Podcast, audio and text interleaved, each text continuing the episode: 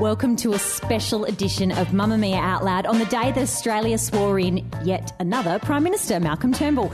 And we have all the questions. So we've put the band back together today for this bonus episode. Joining me is Mia Friedman and Mamma Mia's politics expert, the former political staffer, Jamila Rizvi. Welcome back. Thanks for having me. I spent most of last night trying to explain double dissolutions to a 3-month-old, so it's nice to be with some grown-ups. Don't get ahead of yourself. I was texting you last night with all the dumb questions, and that's why we've brought you in today. So it's been a pretty dreadful period in terms of in recent federal political history. The last 3 parliamentary terms has seen a Prime Minister outed by the party, and it's been an age marked by instability, and it's been a really destructive media cycle. So I want you to make sense of this for us, Jam. Why was Tony Abbott outed last night? I think Tony Abbott was outed because he wasn't able to be an effective Prime Minister. He was an outstanding opposition leader. And the job of an opposition leader is to poke holes in the government and to show where the government is failing, something he was very good at, and to provide an alternative. And he provided an alternative that started to look good to a lot of the Australian public. But he just couldn't make that transition from the opposition leader, the wrecker, the one who sort of poked holes in things and tore things down, to someone who had to get things done. He struggled with the administration of government, and he struggled to communicate what he was doing to the public.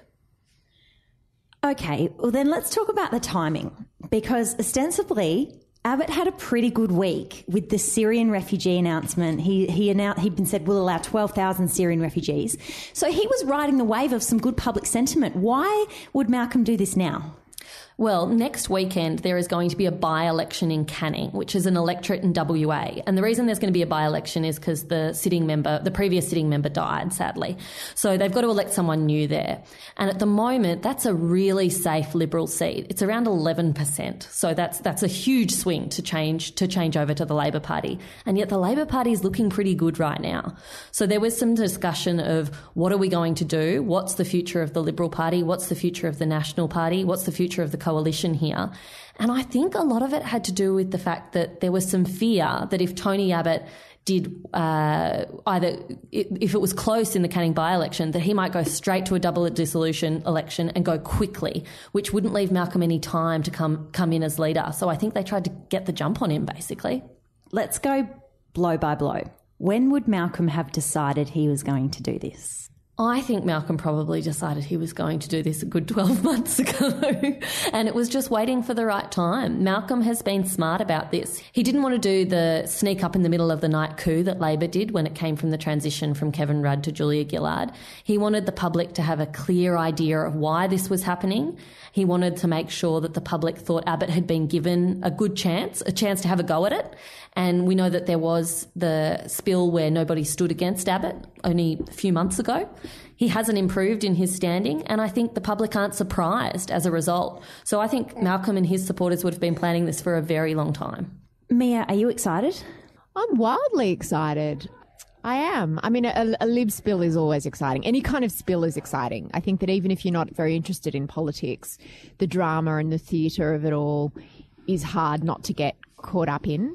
But more importantly, I think that Malcolm Turnbull, you know, I've made no secret of the fact that I've been incredibly frustrated with Tony Abbott as Prime Minister, as Minister for Women, which is just a ridiculous joke. And the way he's just steadfastly refused to engage with women or women's media since he became Prime Minister. And Tony Abbott is yesterday's man. I feel like he very much had yesterday's policies. He felt like he was from the past. He's not in favour of same-sex marriage. He's a climate change sceptic. He reintroduced knighthoods and dames. You know, he doesn't want a republic. It's very, very retrograde, all his, certainly his social policies. I can't speak for his economic views because that's certainly not my area of expertise. Whereas Malcolm Turnbull is widely known as a small L liberal. He's socially progressive. He's been a long-time advocate for same-sex marriage, for climate change action. He's a feminist. He's married to an incredible feminist. And he just feels like the leader that our country deserves to have at a time when there really hasn't been any leadership for quite some time. Mia, you're a really big Turnbull fan. What do you like about him? I love that he sounds like a leader. He speaks, he commands attention. He's very intelligent. I think the fact that he's been very successful in business, he clearly knows his stuff from a business and a financial management point of view. The fact that he is socially progressive, for me, that's something that I always look for in a leader. That's what dismayed me about John Howard and has always dismayed me about Tony Abbott. I quite famously in our office wrote on the day that Tony Abbott was elected that I was cautiously optimistic and that I wanted to give him the benefit of the doubt. And Jam, you and I had a big fallout over that because you thought that was absolute... I think I was still hungover and pretty angry. Heresy.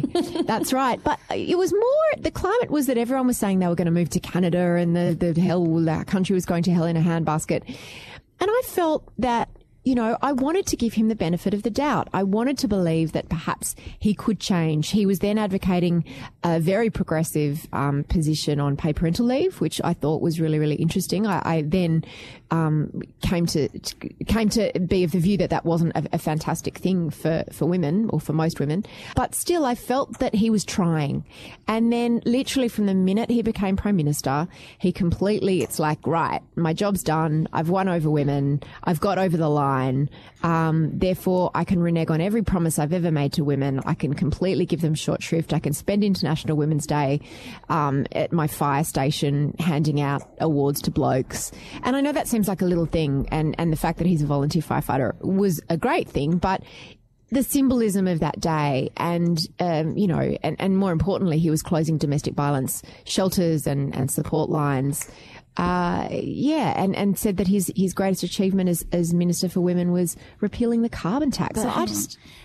That's nothing new. It's nothing new for a politician to be elected on promises and then renege on them once they're in power. So why does it make it different when Tony Abbott did it? Is it because we're much more vocal on social media now? Is it because there's all this collectivism that everyone feels like they need to have an opinion? Are our politicians reacting to a climate in which people, like a reality TV show, if you fall out of favour, you just lose the job, you drop from view? We live in a world that is moving very, very fast. There's no question about that.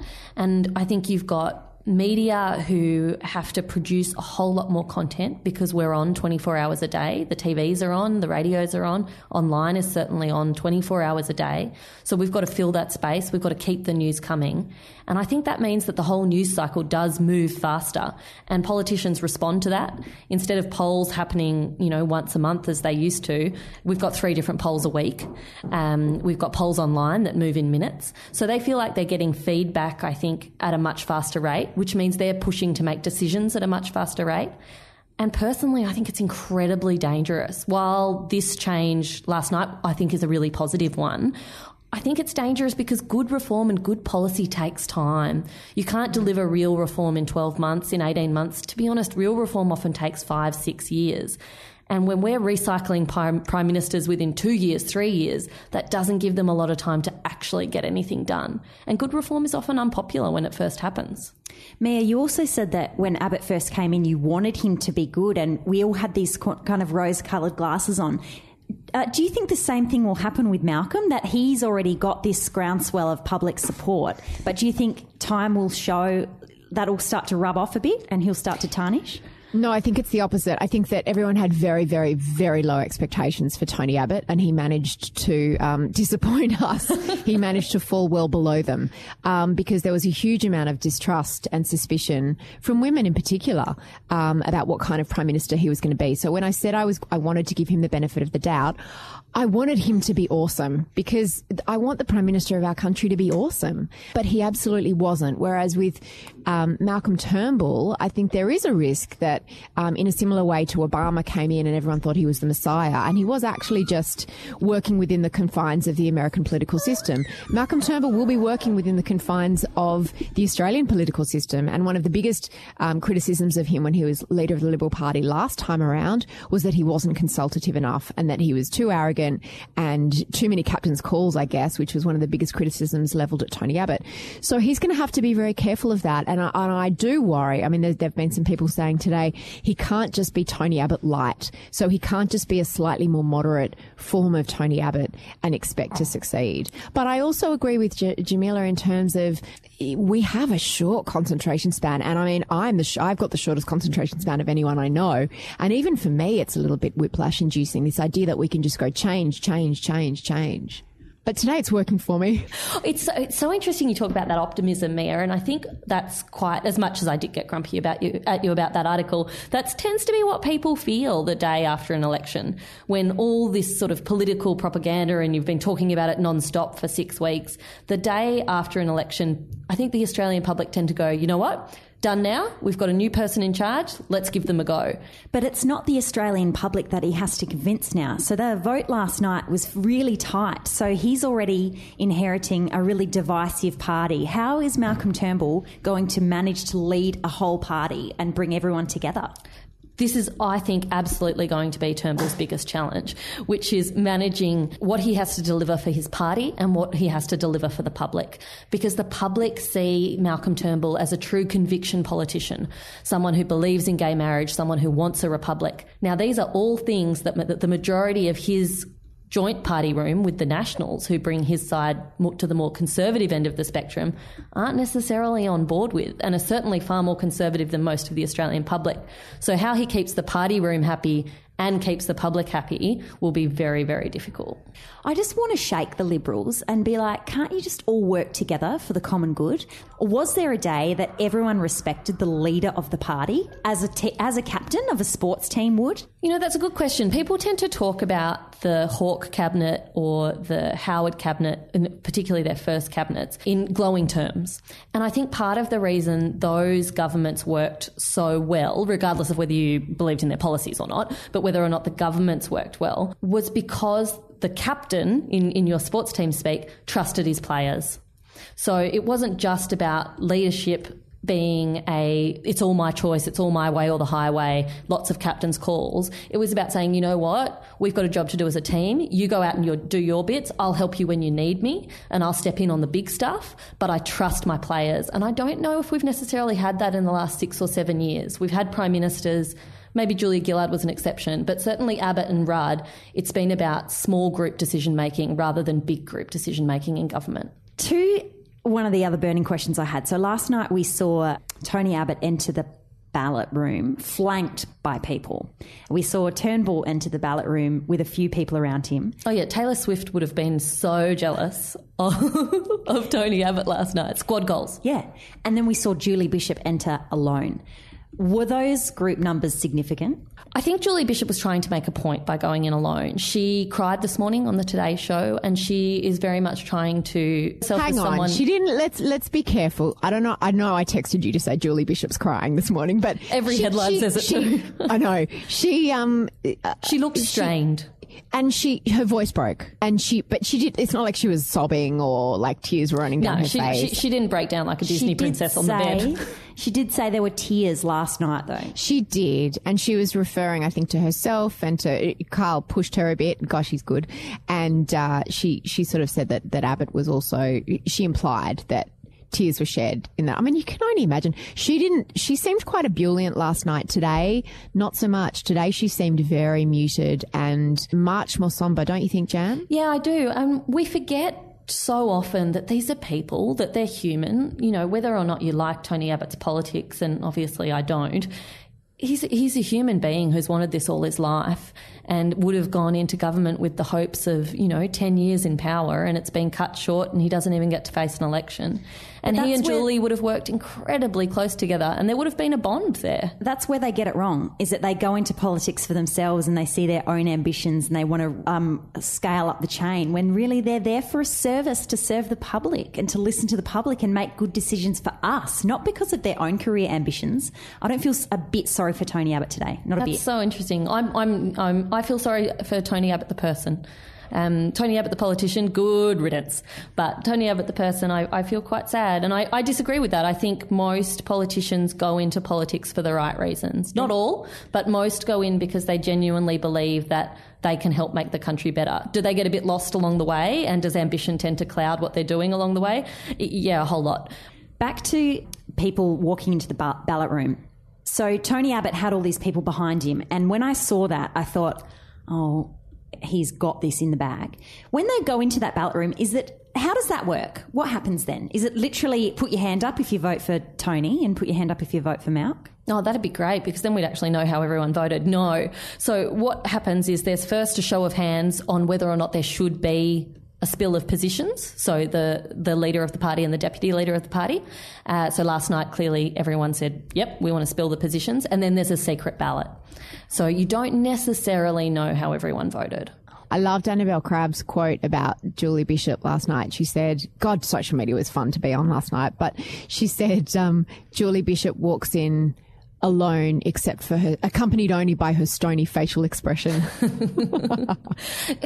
There was a great comment on social media this morning from Shelley Horton-Mare saying that Abbott and Bishop together look like the two lead characters in House of Cards. Oh, Frank and Claire Underwood. There was a little, and I was like, they do.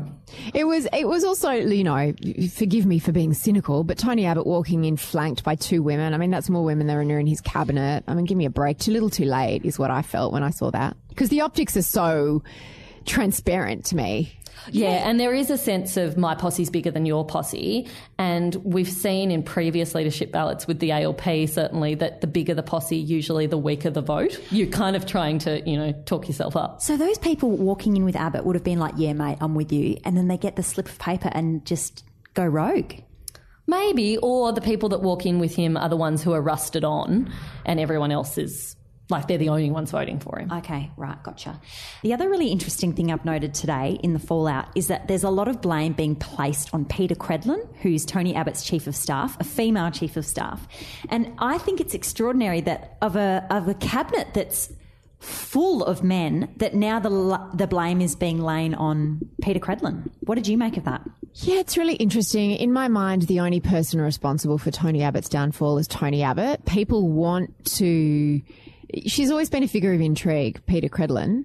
It's been interesting the way she's sort of stayed out since the last 6 months, when that was one of the reasons given for the spill 6 months ago, the idea that she was had more influence than any of the elected officials, and she reportedly fell out with Julie Bishop, and she reportedly put a lot of ministers offside and in cabinet, and she was seen to wield too much power. I say that in quote marks. And she pretty much disappeared from public view after that. But some people said, well, either she has to go, he has to go, or they both have to go, and I think it was Barry Cassidy that said this morning, well, now they've both gone. So there was very much a public show of her not taking a visible role, and she didn't want her photograph taken. She's never wanted to be the story, but she really didn't want to be the story after the last 6 months when Tony Abbott said, give me 6 months time and I'll show you I can change. So everyone's going to want to know what she does next. Of course, the complicating factor is that her husband is the director of the party, Jam, or he's the president of the Liberal Party, that's right. And a lot of people stated that as a reason that they were uncomfortable with her being his chief of staff, because, you know, you can't go to the director of the party or the president of the party and complain about the chief of staff of the Prime Minister, or complain about the way the Prime Minister's office runs, when you are actually complaining to that man about his wife. So who knows? Do you think Brian will stay on, Jam? I think so I don't think there's been any discussion yet that he has done a poor job leading the Liberal Party itself outside of the Parliament. So I certainly haven't heard any rumblings to that effect. One of the things that really struck me listening to Malcolm Turnbull's press conference last night was, it is the end of the 3-word slogan and the 8-second soundbite. Malcolm Turnbull is incredibly verbose, but almost in a good way. He sometimes feels like he's a teacher addressing his students, and he takes pause to make sure the students genuinely understand.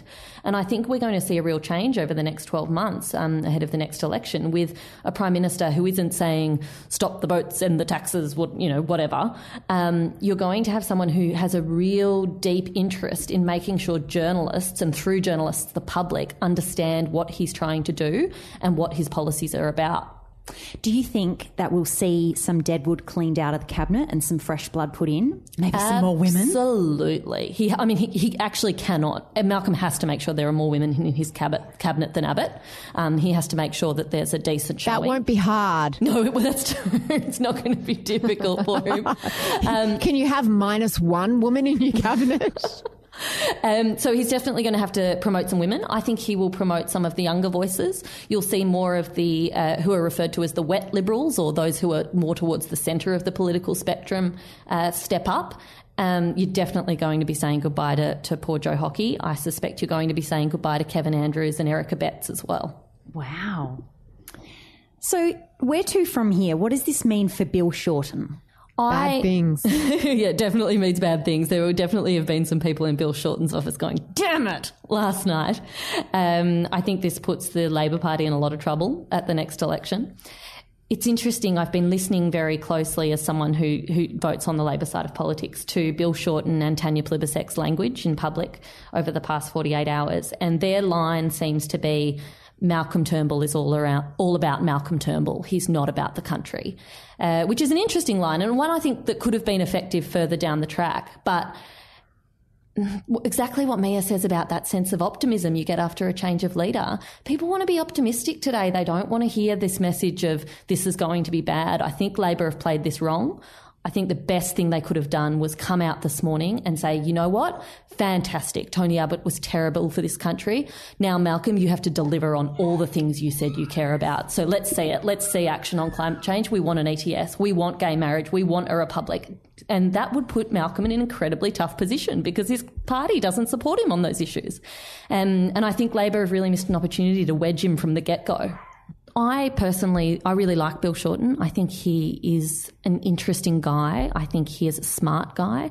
I think he is someone who has always played the politics, and played the politics hard, and that's the side of we've seen of him in public. But I think he's also got a very good policy brain, and I saw the way he prosecuted the NDIS well before it was a big national talking point, and what things he did for people with disabilities and their carers were really impressive, and I think he's got good policy credentials, but the electorate has not seen that from him, and he is going to have to find a way to cut through and show himself to be more than just a backroom dealer if he thinks he's going to be successful.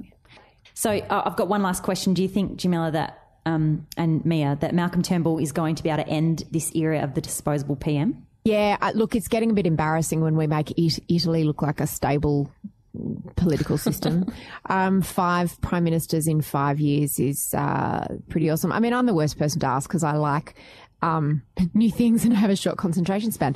But I think it makes it much, much harder for a new government to get in, because it feels like we've got a new government. It feels like we've had a new election without getting the sausage sizzle. And so I think that when an election comes around in 12 months, Malcolm Turnbull will still feel shiny and new, I think. And people go, oh, come on, we just need some stability. So people will actually want to stick with him. Mia's right. I think Australians like to give someone a go, and Malcolm won't have had that long in the chair. And I think they will give him a bit longer to make his mark on the country and see what he wants to do. But by God, the expectations on him are very, very high, and it is going to be tough to live up to them, especially when we've just seen Tony Abbott sort of stumble under the very low expectations. Thank you very much, Jamila Rizvi. Great to have you back on the podcast. Thank you. Thanks, Mia. Bye. We'll talk to you later in the week.